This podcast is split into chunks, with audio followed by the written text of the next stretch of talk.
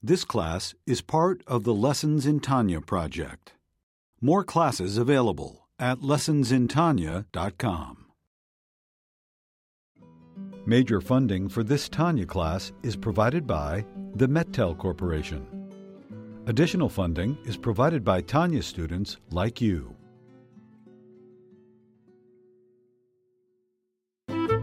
Lessons in Tanya. The Tanya of Rabbi Schneur Zalman of Liadi, taught by Rabbi Ben Zion Krasniansky. Tanya's text elucidated by Rabbi Yosef Weinberg.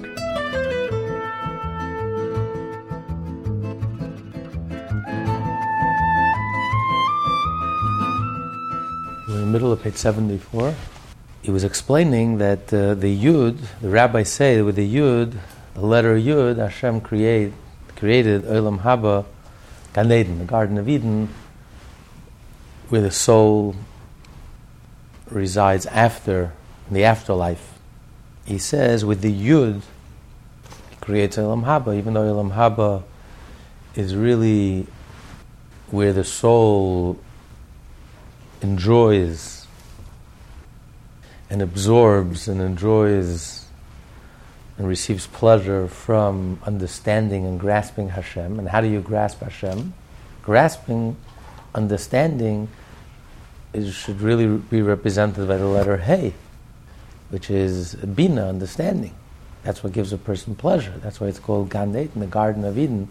It's a place where the soul experiences indescribable pleasure. But he says, since the letters and words with which we grasp comes ultimately also comes as rooted in the letter uh, Yud, is le- rooted in the Chachma. Because letters and words really come from a deeper place in the rational mind, the logical mind. And he's going to prove it from our own speech. That just like our own speech, the letters and words are really come from our subconscious. We're completely not aware, completely unself conscious about the letters and words that we speak. We have no idea how we speak, how the letters and words are formulated. We can go through our entire life and really be completely clueless how we speak. For example, do you know how many groups or families there are in speech? Different sounds. Firstly, how many sounds are there altogether? How many sounds are there? In any language? No. No. They're basic sounds. 22. 22 letters of the Hebrew alphabet, 22 different sounds. The basic sounds that we have. Any, it doesn't matter if it's, uh, if it's in Russian or in Spanish or in Chinese or Korean, any language. The sounds are the same. B or me or ne or the sounds are, they have 22 letters in Hebrew alphabet, 22 sounds. These sounds in turn are grouped in families, like different categories, different ways that produce different types of sounds. How many different types of sounds are there? Within each group, every letter is a little different, but in general, they're broken down into how many groups? Five. How did you know there are five? Well, guttural Five points of the mouth. comes from this part, this part, different parts of the mouth. The guttural, the okay. teeth, uh, Teeth. what- I don't know what you call it. What I'm saying is, is something that you noticed from your own speech, or something that you once heard or learned or studied Hasidus, or came to a Tanya class and you learned. Both, you learned it here. both. Ask, stop the average person. Stop. Uh, do an experiment. Stop on Second Avenue, First Avenue. Stop everyone on the way to the bar and ask them how many No, no, no, yeah. on the way in, right? You have, you have to learn the name, like uh, lips, teeth, Uh, tongue. ask them how many sounds there are, A, and B, how many families or groups or categories there are. And they wouldn't, they wouldn't, the average person wouldn't know what you're talking about. True. We wouldn't know what we're talking about. We just learned Tanya, so we know. we learned the Torah. The Torah tells us that there are five different types of, of letters, families of sounds. For example, Beis, Vav, Mem, Pei. They all are similar because it's the lips bumping together. Beis, Vav, Mem, Pei. Okay. Gimel, Yud, Chaf is a guttural. Kuf comes from that. Dalid, Tes, Nun, Taf, Lamed, Aleph is the, the tongue touching the back of the top teeth. Zayin, Samach, Shin,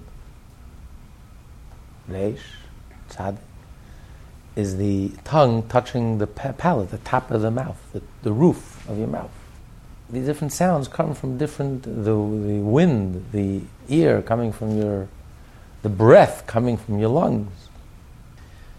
So the breath goes through either the guttural, the back of the of the teeth.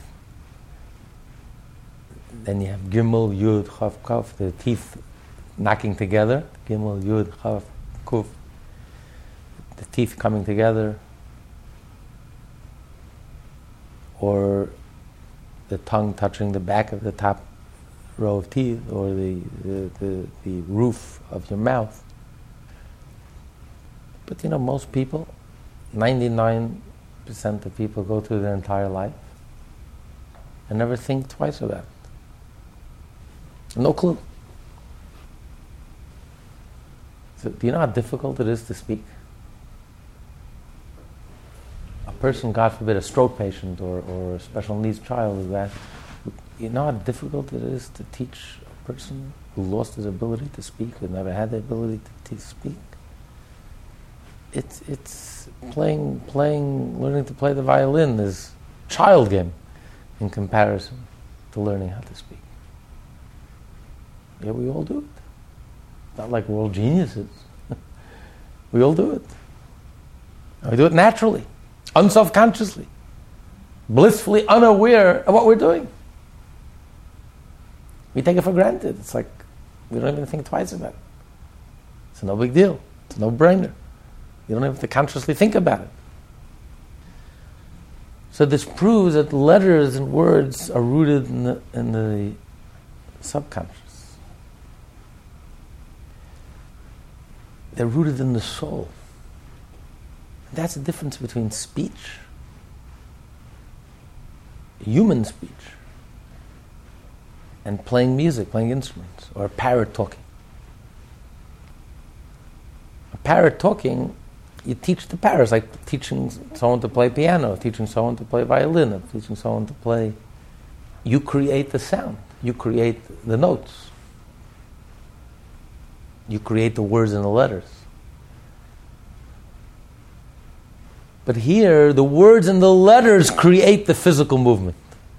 The words and the letters precede the physical sound. It's the soul has letters, and the soul is filled with words and letters. And when the soul wants to speak, the body automatically speaks, expresses the letters of the soul. The soul thinks of saying Aleph, so uh, the body says Aleph. How you say it, you have no idea. You don't even have to think twice about it. The body is just a tool, it's just an expression of the soul. The body is so tuned with the soul, the soul wants to say Aleph. You say Aleph. Want to say bays, the sound bays, you say bays. It's the soul, it originates from the soul. Words are soulful. That's the difference between human speech and a parrot speaking. It's not like playing instruments, where you create through the sounds and the shape of the instrument, you create the word. That's technical, that's mechanical. That's a mechanical event. But this proves words and letters, as external and superficial as words and letters are, words and letters prove that we are not mechanical beings. We're not just biological, mechanical beings. We are souls. We are spiritual beings. The soul wants to speak, and automatically the body speaks. It's not a conscious decision. It's not something you have to think about. It's not something you have to be aware. You're completely unaware, completely unself conscious. You just speak naturally, completely oblivious to what just happened, how you said, what you said, how you moved your lips, and how you moved your tongue, and how you moved, especially within each family itself.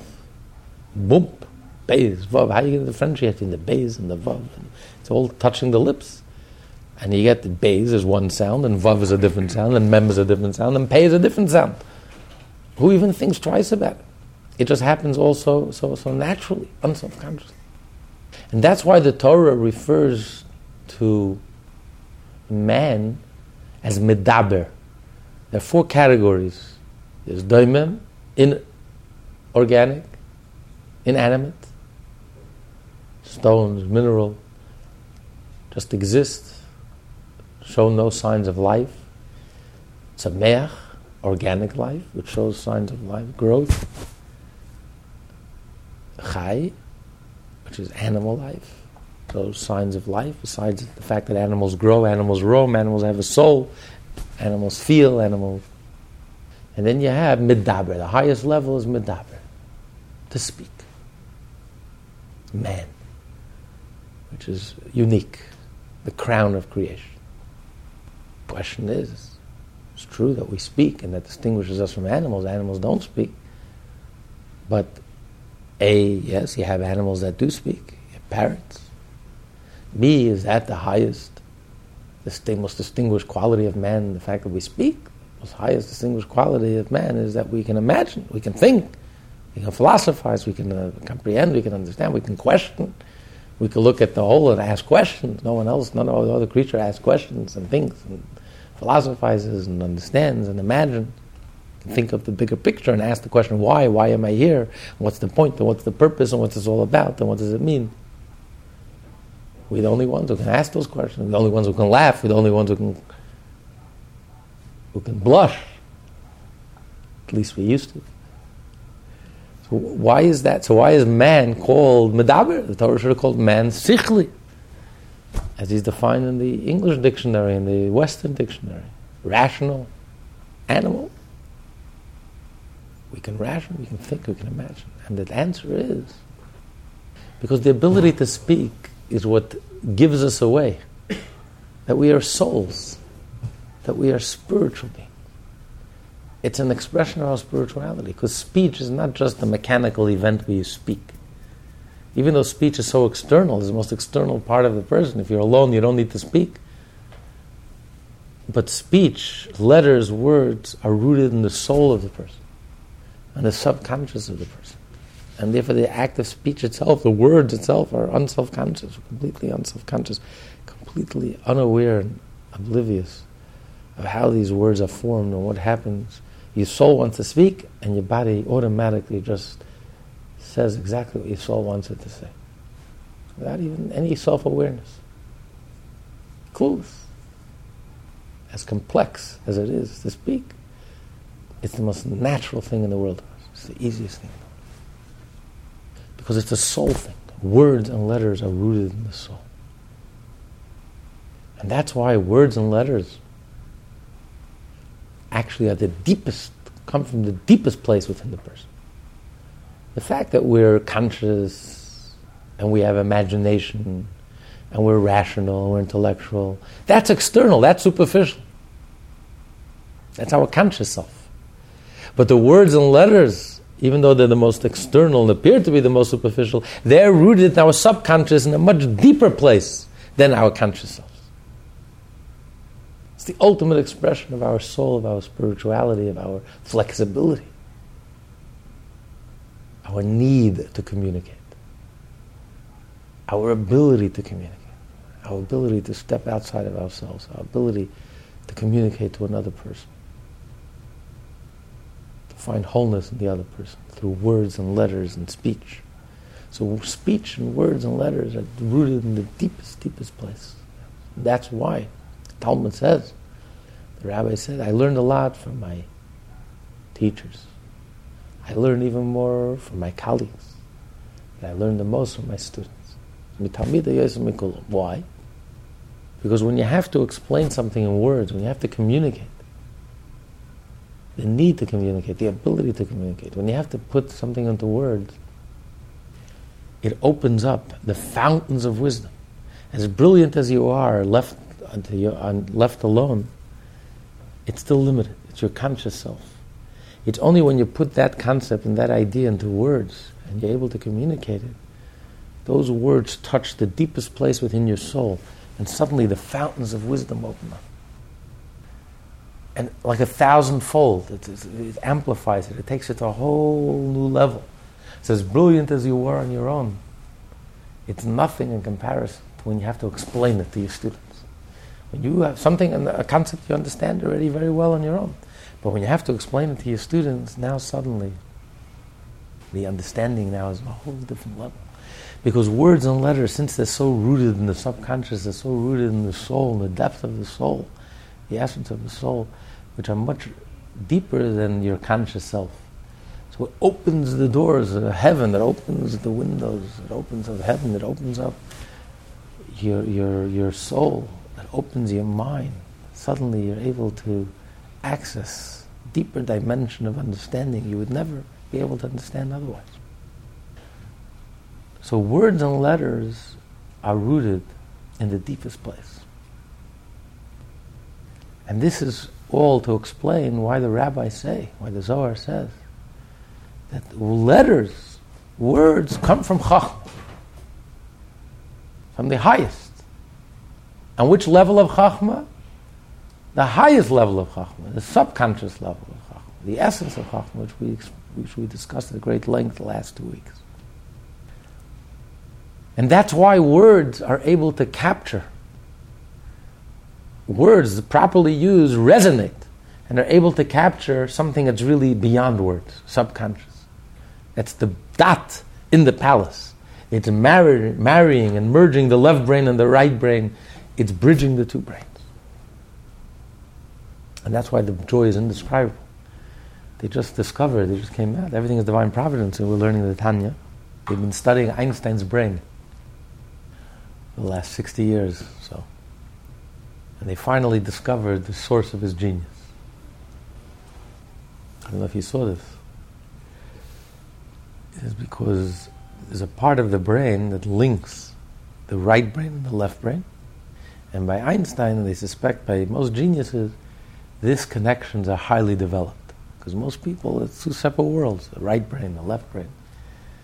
But Einstein, they were like, they were like the bonds, the nerves connecting the two, very, very strong. The merging of the right brain, the left brain, it's the dot in the palace. It's words capturing something that's really beyond words. This is Gan Eden. This is the Garden of Eden. This is that pure pleasure of the divine, which is infinite and really indescribable and really beyond words, and experiencing the godness, but in a way that you can absorb it, internalize it, capturing it in words. Capturing in words, describing the indescribable. Capturing in words that, that that's really beyond words. And then it becomes an experiential knowledge, not just knowing it, but experiencing. Knowing it with like every fiber of your being, every bone in your body. It's like a gut knowledge, a kishke knowledge, a knowledge which gets into your kishkes. Something that you know and you just jump up, you physically respond, you just, it just hits you.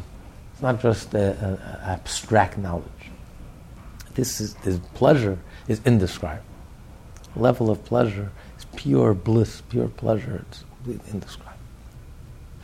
And that's why the rabbis say that the chacham, that the, the Olam Haba, the Garden of Eden, the world of pleasure, of sublime, divine pleasure, which the soul gets to experience after its life in this world, have, after having living a life of Torah and mitzvot, is created with the letter Yud, which is the Dat, which is chacham. Because although it's really, it's the bina, it's understanding, it's only, the soul understands, it's only when you can put it into words. If you can't put it into words, pure bliss, pure meditation, pure spirituality, then the soul disappears. There's no soul. Here we're saying the soul gets to appreciate and enjoy it.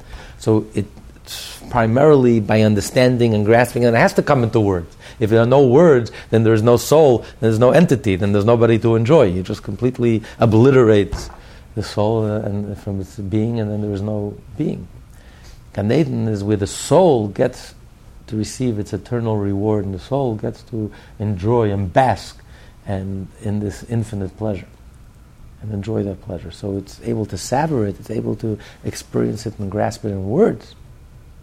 But at the same time, these are words, not words that disconnect, but these are words that capture and merge and, are married with this pure experience. How is that even possible? Because what's the root of words? What's the root of letters? The root of words and the root of letters are very deep, come from the subconscious, come from the very essence of the soul. The soul is filled with letters and words. And that's why words are not external and superficial. Words don't have to be words that disconnect and distance us from our soul. Because this is what happens naturally. Logical. Uh, people are very logical, are very verbose, they're very brilliant. But uh, many of the words are soulless. A lot of words, a lot of understanding, but the more words and the more logical you are, it takes you away from your soul. It robs you of your soul. It's like you become like a Dr. Spock, a brilliant machine, but you are a machine. It's not a real person. It's like an abstract computer. It's brilliant. But there's no soul and there's no heart and there's no. Uh, so the more words just takes you away, distances you, disconnects you from yourself. But how is it possible to have words, to have Chabad, and be completely soulful and filled with faith and filled with fire and filled with a simple faith and connection with the infinite and, and that your mind should be on fire? Receive that bliss, that pleasure, pure pleasure from experiencing godliness, and yet being able to internalize it and integrate it. It's a paradox. It's squaring the circle. And the bliss and the pleasure is indescribable. But the reason why it's possible because words and letters are actually rooted in the soul. They're soul words. Words are soul words. So words don't have to be deadening. Words don't have to, you don't have to, the soul doesn't have to die. You become verbal and abstract and external. You don't have to distance, you don't have to distance yourself from your soul. Words can actually bring you closer to your soul bring you closer to your center, bring you closer to your essence. Words could be magical. Poetry. Words could stir your soul. Words could touch you in the deepest place. That's the power of words and the power of letters. Because it's rooted in the deepest part within the person. So much so that we are called Medaber. That is our name. That is our characterization. That is our designation. that's even superior to the fact that we're intellectuals and imagination and awareness. This comes from, from our subconscious. Because words come from a place where we're completely unaware, unself-conscious. That's where words are rooted in. So that's what we're going to learn today. This means the formation of the letters of speech, which proceed from the five organs of articulation, is not an intellectual process. The letters do not emanate from the soul. That's the throat, the uh, palate is the uh, roof of the mouth, to the tongue and the teeth coming together, like gimel, and the lips touching together, beis, vav, mem, pe. The aleph and the ches and the hey and the ayin come from the larynx. The beis, vav, mem, pe, the lips. Gimel, yud, chaf, kaf of the, the teeth coming together. Dalid, taf, lamed, nun, test, has come from the uh, the tongue hitting the teeth, and the palate is zayin, samach, shin, anesh, tzadik. It's the tongue touching the the uh, roof of the mouth, the palate. So I'm sure before today, most of most, we probably never even thought twice about it. But these are the five, five categories.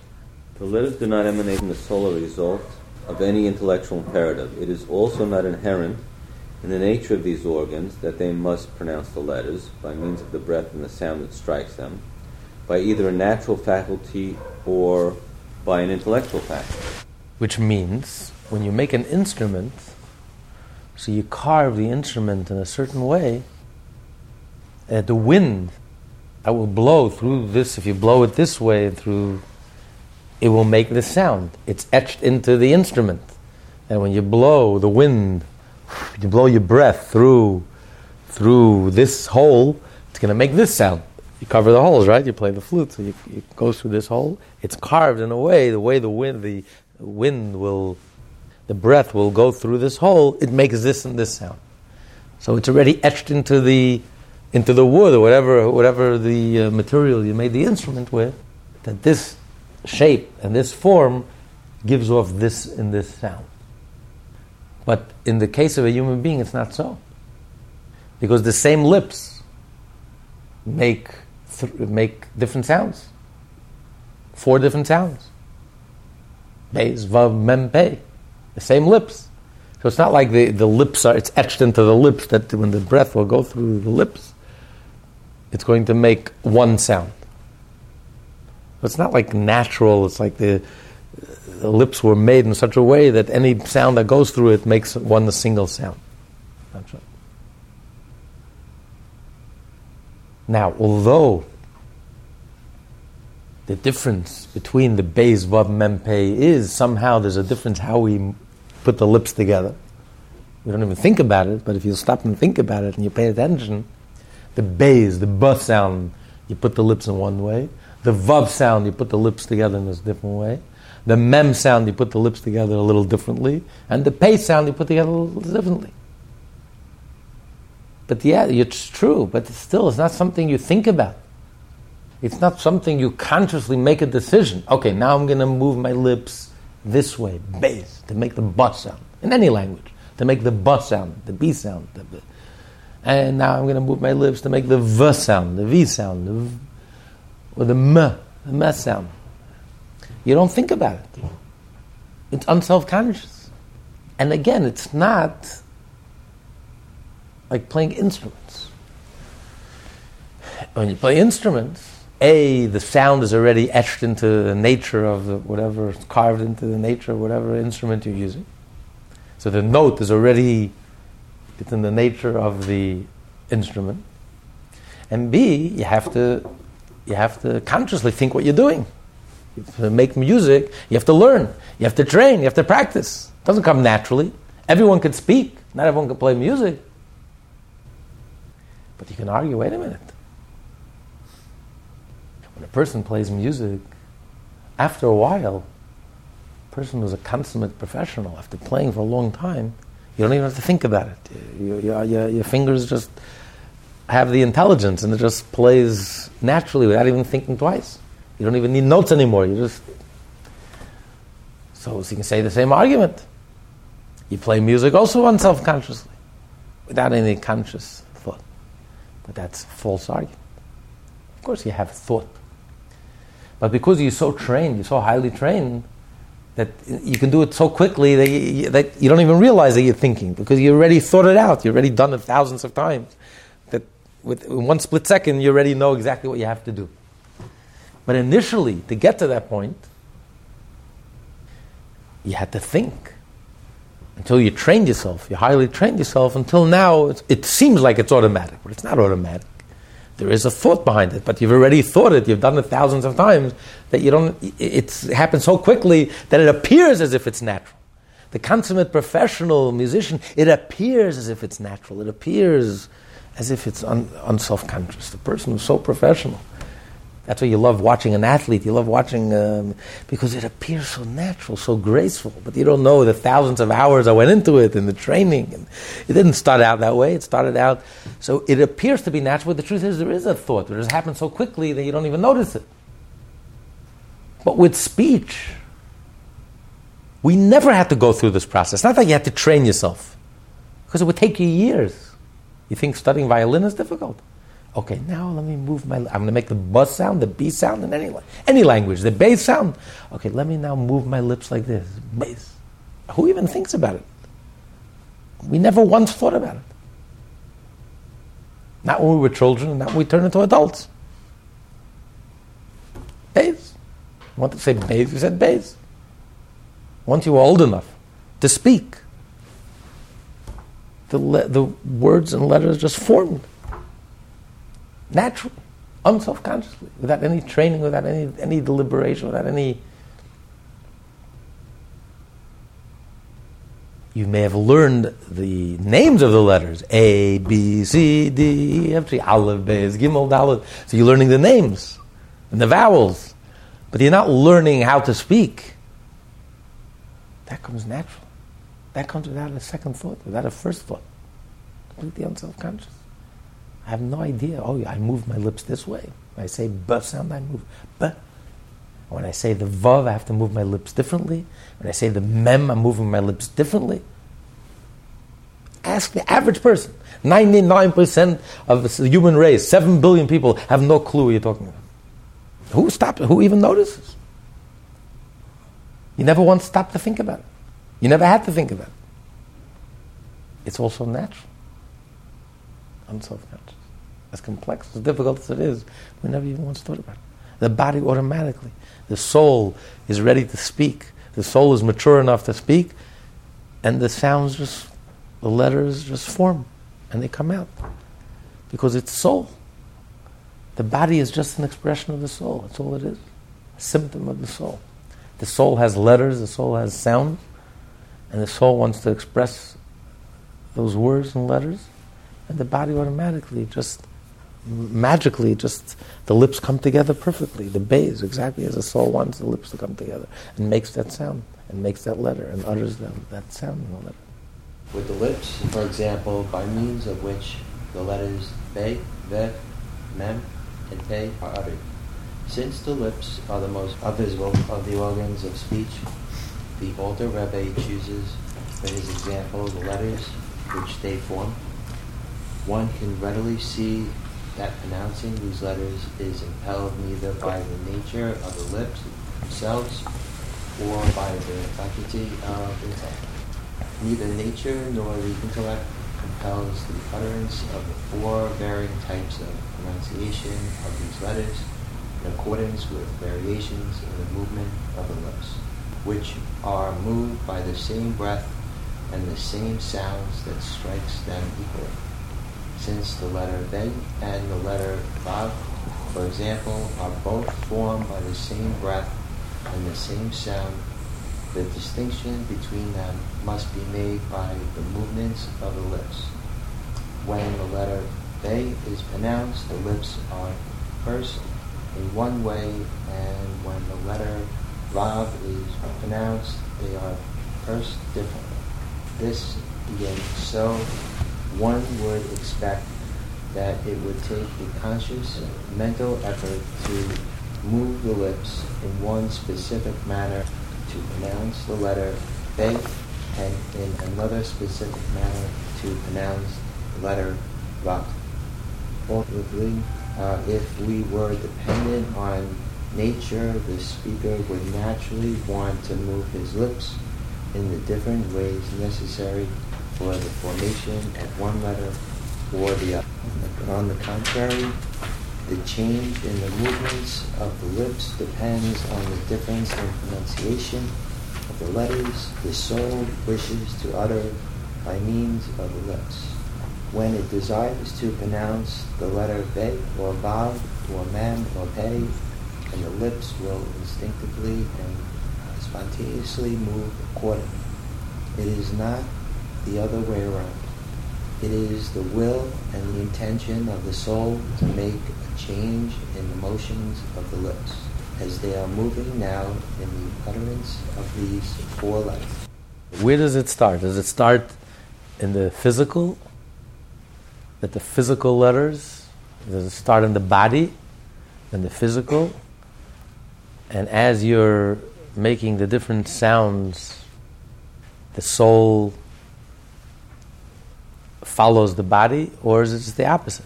The body is following the soul. Who is the leader here? Where, where does it originate? Where do the letters originate? Is it just a physical function? A letter is just a physical function, like playing music, playing the harp, playing the violin, which is a purely physical function, which is done with intent?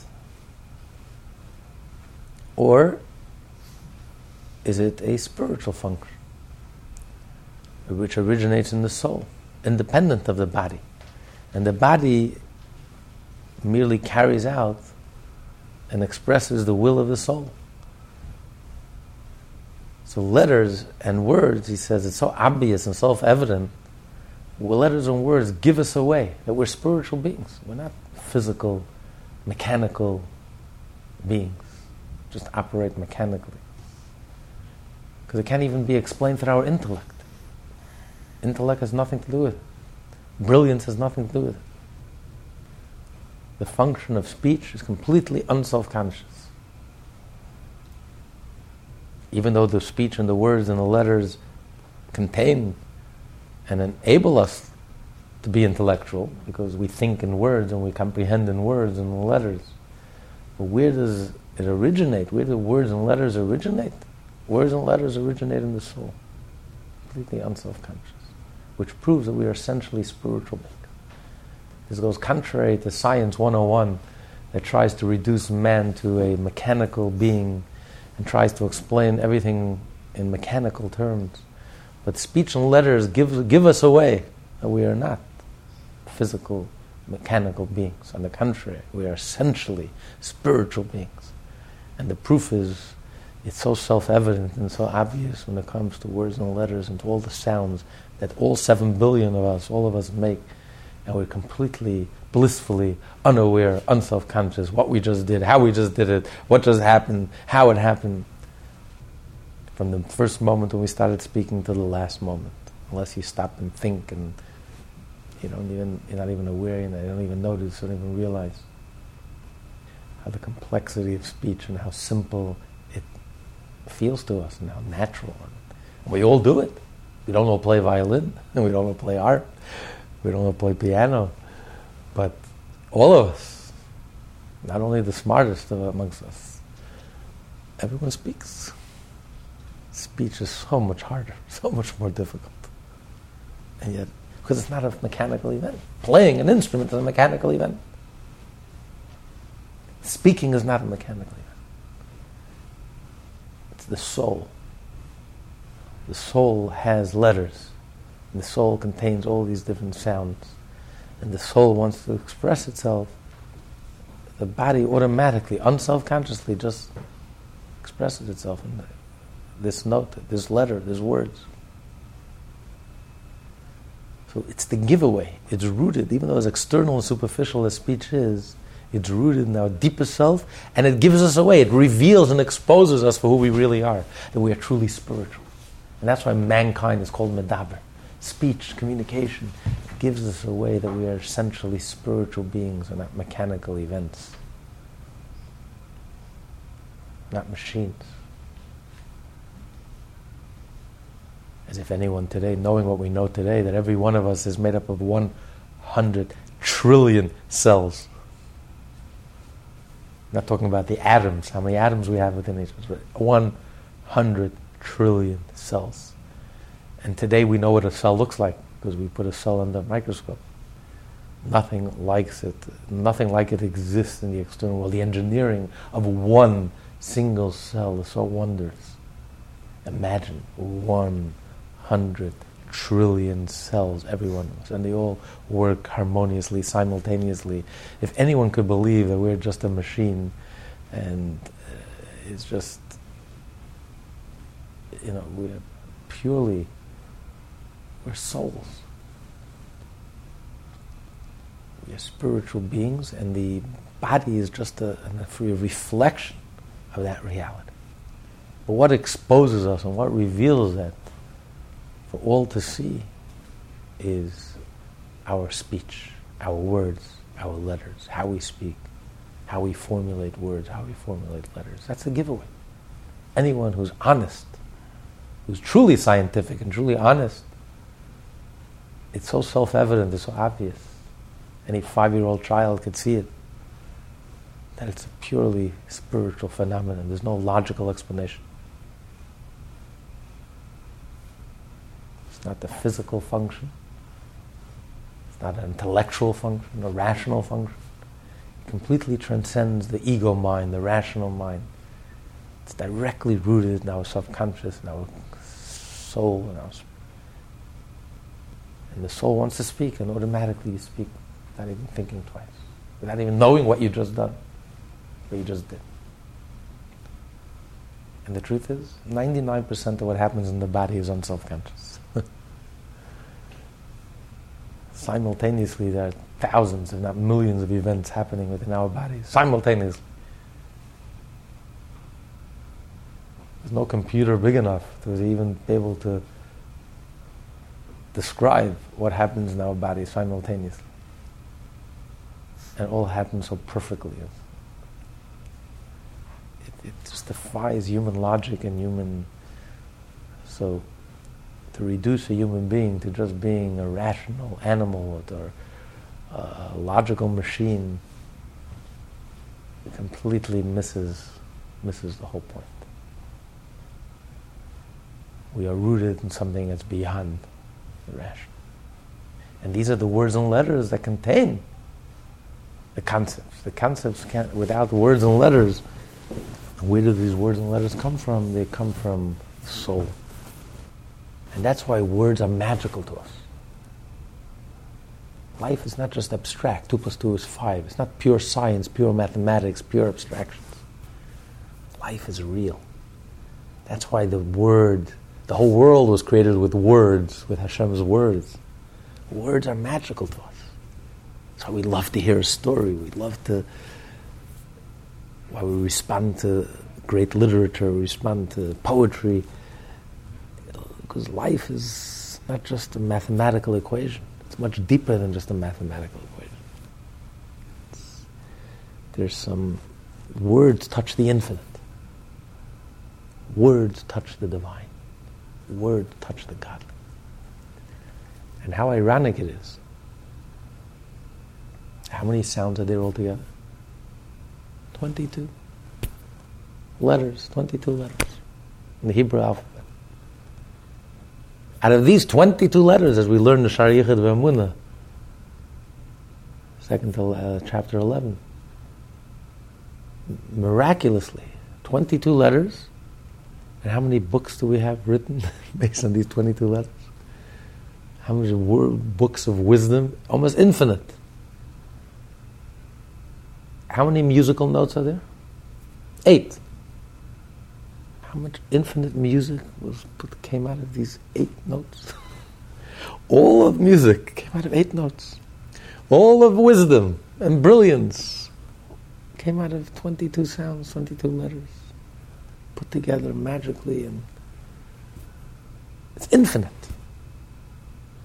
It's touching the divine, it's touching the infinite. Words, letters, are direct connection. That's what the Zohar says. The Father is the foundation of the daughter. The letters, which is the lowest, really comes all the way from the highest, is rooted in the deepest. It's touching the divine. That's the mystery and magic of words and letters. And every time we speak, it's really miraculous, but we don't even, we don't even pay attention. We don't even realize the miracle of speech. It's so miraculous that we, we, don't even, we don't even notice anything. We don't even think twice about it. You think playing violin is difficult? Try speaking. We don't even think about it. It happens so unself-consciously without a second thought. We don't even realize the miracle of speech. And it's so easy and natural. The soul does not at all intend or know how to intend to change the motions of the lips, which articulate those distinctions between the various letters. Since the soul neither intends nor even knows how to direct the lips to move in the manner required to form particular letters, it is obviously the mere desire to utter certain letters that results in the automatic movement of the lips in the appropriate manner. This is even more evident with the pronunciation of the vowels. For when the soul wishes to utter the kamatz vowel, the lips spontaneously become compressed. So you have, for example, kamatz and pasach. It's interesting, in the Hebrew language, kametz literally means to contract, likmot. That's what you do when you say kametz. Kamat, you contract your lips together. Ka. If you put your lips together, call like this, you get the letter, the sound, oh. Ah, it's called pasach, to open up. When you say ah, your lips open up, right? You then to say open your mouth. Ah, say ah, you open your mouth. Pasach, you open, you open it.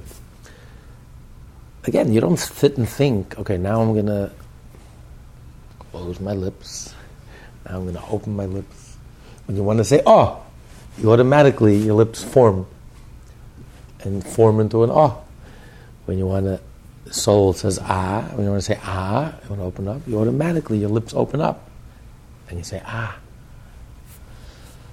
So again, all of this is, is done unself-consciously, automatically. An expression of the soul. Not at all because of the will of the soul to compress or to open them.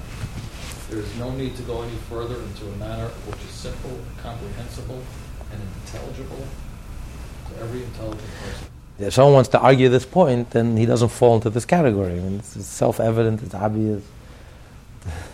this is, if you stop and think about it, you realize the truth that this is this is how true it is. It's not something we're trained to do. It's not something we learned and acquired wisdom.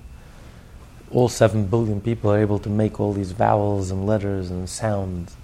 It's astonishing. It's speech is the most astonishing thing in the world. And what's most astonishing thing about it is that, that, we're not astonished. We take it so for granted. We don't even think twice about it. It comes so easy, it comes so natural, it comes so because we're completely unself-conscious. Not because it's not complex and not miraculous and unbelievable. The Beis and the vav and the mem and the pei and the kametz and the and the patach. It's because it's rooted in the soul, and the soul wants to speak, and automatically it speaks without any second thought, without any awareness. And it seems so natural. And it is so natural. Namely, that the pronunciation of the letters and vowels transcends and ap- the apprehended and comprehended intellect, but rather derives from the hidden intellect and the primordial stage of the intellect which is in the articulate soul. This is why an infant cannot speak, even though it understands everything for speech does not result from revealed and apprehended intellect, but from the more rarefied hidden intellect, which in the infant is yet to be developed. Children could be smart. We see the intelligence. They want something. They're crying for something. They want something. They understand, I want this, and they go for it, and they cry. But they can't speak yet. Why can't they speak? They have the physical, everything is there. The harp is there. The piano is there. The violin is there. They have the lips and they have the tongue and they have and they have the voice. Oh, boy, do they have the voice! From day one, they have the voice. so everything is in place, and they also have the intellectual awareness on their level, whatever simple level they have. They want this. They want this toy. They want this food. They know enough or aware enough. They're crying. I want this, and they can't say it. They can't get it out of their mouth. Some babies speak earlier. Some babies are delayed in their speech. Takes. So what? Why can't they speak? They have everything. They have all the equipment. They have the voice. They have the lungs. They have the breath. They have the intellect, the understanding on their basic, simple baby level. But enough. I want this. Why can't they say it? I want this. They can't speak that proves that letters and words are not are rooted in the soul. So yes, mechanically they have all the mechanics. But since maturity wise, they haven't yet developed, they can't access the deeper levels of the soul, the level of the unself-conscious, the subconscious. Since it's not fully realized by them and it's not it's not ready to be revealed. That's why they can't speak. They can't formulate the letters. They can't put the words together. They can't. It just doesn't come out. All they can say is ma ba. They can't. They can't. They can't put it together. They don't have the soul maturity to put it together. So whenever the soul grows up and they have the soul maturity, then suddenly they're able to speak and start speaking. Children with special needs are delayed even more. Because again, they don't have that soul the deeper levels of the soul, they can't access it. It's not on a conscious level, and therefore they can't speak, or they're delayed in their speech. And this also explains why you find there are some people who can't teach. They're brilliant, but they just don't have the ability to teach. Why not? Some teachers are less brilliant, but they're just gifted teachers. They just have this magical ability to communicate and to teach. What's the difference? Obviously, it has nothing to do with understanding, because this teacher, everyone will agree, even the great teacher will agree that this person is brilliant, off the chart. Maybe off the wall, he's off the chart. Brilliant. And yet he doesn't have the ability to, to teach. The colleges are not paying him those mega bucks. Yale is not hiring him, and Harvard's not hiring him, even though he's acknowledged to be the biggest genius.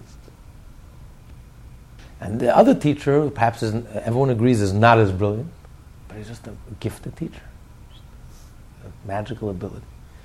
Because again, the ability to communicate, the ability to words, find the right words, to articulate, to express, is rooted in a much deeper place. It's not, it doesn't come from brilliance. You're brilliant, you can understand it very well, but you don't have the words and letters to communicate it. You don't have the letters, you can't find the letters and the words to convey it, to explain it, to express it. That's why it was King Solomon, who Hashem blessed with chachma, with wisdom and he was the wisest of all men, he was able to explain everything with 3,000 parables. In other words, he was able to bring it down to one level and then bring it down to the next level and even talk to fools, take the deepest concept of the fools. This was a divine gift. Hashem blessed him with the essence of wisdom. He opened up his soul Hashem opened up his soul, and suddenly the fountains of wisdom opened up, and he was able to find the words and find the letters to express it, to explain everything from one level to another level, to bring it down 3,000 steps, 3,000 levels removed from Solomon. He was able to explain it even to that person who's so far removed from wisdom. 3,000 steps, degrees removed from wisdom. He was even able to bring down the deepest concepts even on that person's level. This is a gift from Hashem. This is the essence of Chachma, the essence of wisdom, which is the subconscious, which, which Hashem, Hashem opened it up to him, opened it up. So that explains why words and letters has nothing to do with the intellect. A person can be brilliant, but doesn't have any communication skills. Has no ability to communicate. You know, that's why who is king? The communicator is king. The One who is able to step outside of himself and get into someone else's shoes, and get into someone else's head, and find the words and letters to convey the concept to the other person's head, words that the other person resonates with the other person. That's king. He is king. He wears the crown. And the crown is above the head. The crown is above the mind. The crown encompasses the mind. Because words and letters are rooted in keter, the crown, in the subconscious, in the pleasure and the will and the pleasure, which is much deeper than just the intellect and the conscious and the awareness. That's why he has the ability to speak and to communicate and to reach other people, to touch other people. This class is part of the Lessons in Tanya project. More classes available at lessonsintanya.com.